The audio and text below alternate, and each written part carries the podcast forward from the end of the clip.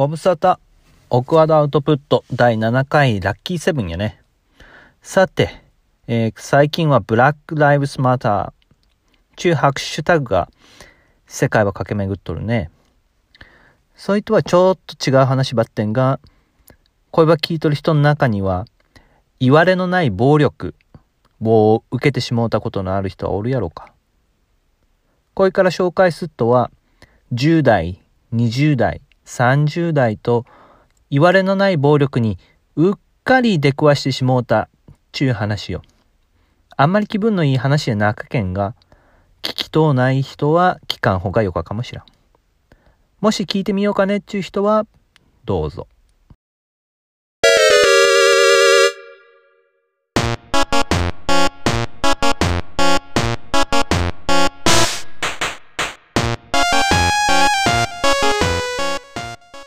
10代、高校1年生の頃、午後6時半頃だったと記憶している。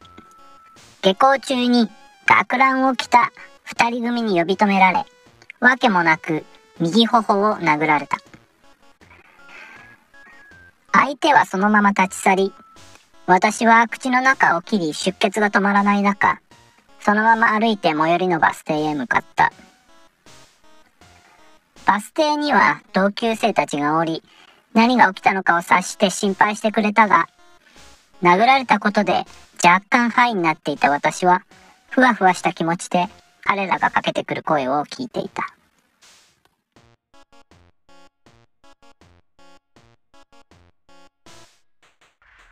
20代おそらく267歳の頃夜中3時頃仕事帰りに立ち寄ったゲイバーから飲み終えて帰宅しようと店を出た。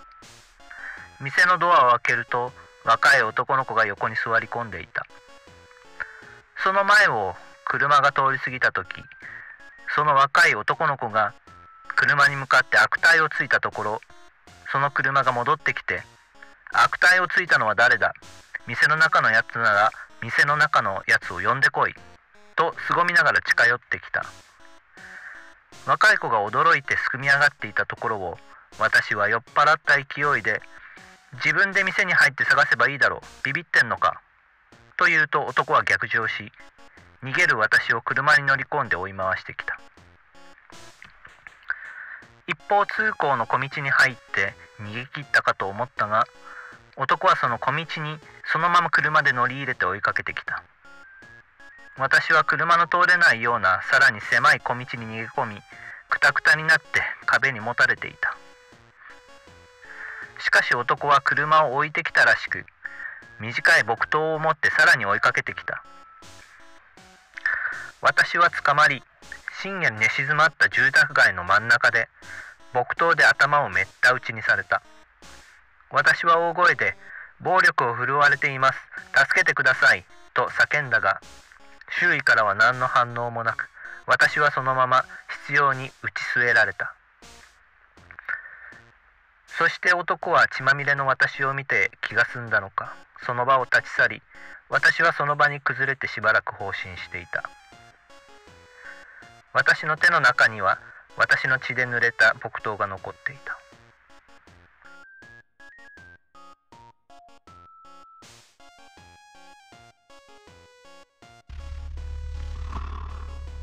30代オーストラリア1年目30歳の頃。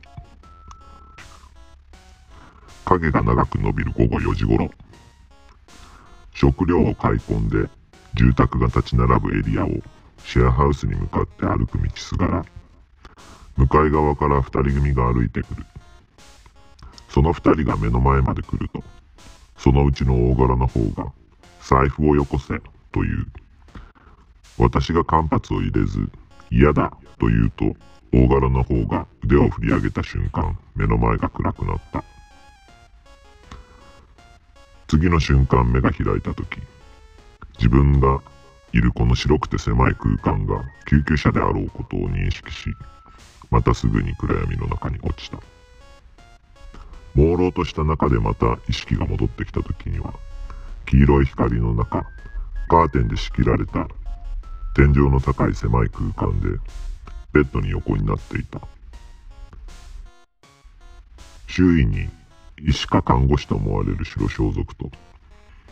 空間に似つかわしくない青い制服の男女が2人。警官だったようで、2、3質問をされて答えたけれども、内容は覚えていない。ふらつく足で用を足しに手洗いに向かい、個室で鏡を見ると、顔が丸々と腫れ上がっており、その異様さにショックを受ける。はっきりしない意識の中で警察が私に、お前は何者かにビール瓶で殴られて混沌し、それを見た近くの住人が救急車を呼んだ、と教えてくれた。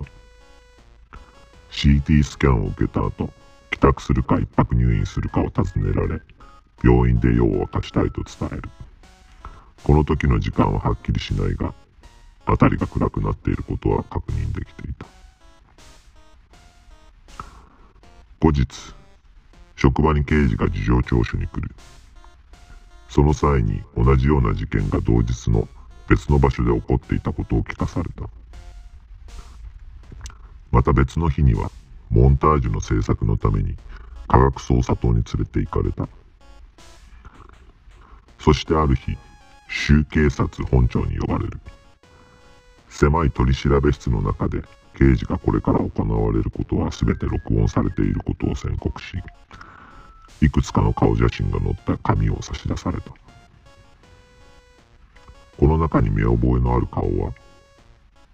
そう聞かれて私は躊躇なく一つの顔を指さした。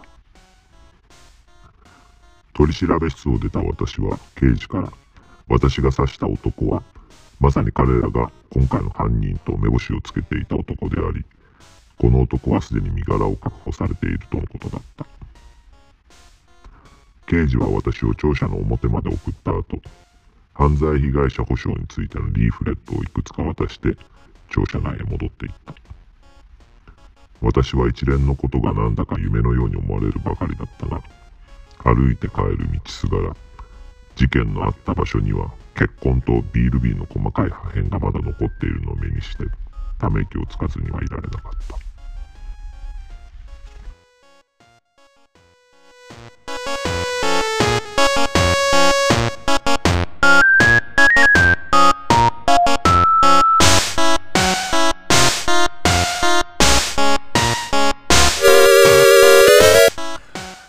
さて、どがんやったやろうか？ここで語られたことは別に、性的マイノリティだからとか、あと、アジア人的な見た目をしとったからとかっていうね、具体的な暴力の標的になった理由っちゅうのはね、直接的には発見されとらんのよね。別に尋問してね、自白場聞いたわけでもなかし。もちろん、ある可能性は否定できんけど。ただ、おい個人には、誰にでもどこにでも本当に不意に言われのない暴力が降りかかる可能性はあるっちゅうね。そういう体感はあるし、えー、社会のどっかにはね常にそういうのが潜んどって何かの形でねこう突然目の前に現れることもあるっていうね。そういう確信はあるけん。まあ、もちろんね、この話は聞いとってくれとる皆さんがね、ごわんことに出くわさんで、ね、ずっと平穏無事でね、過ごして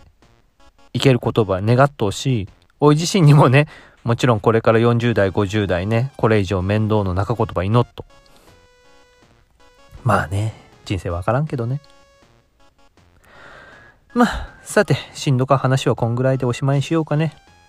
だら、また。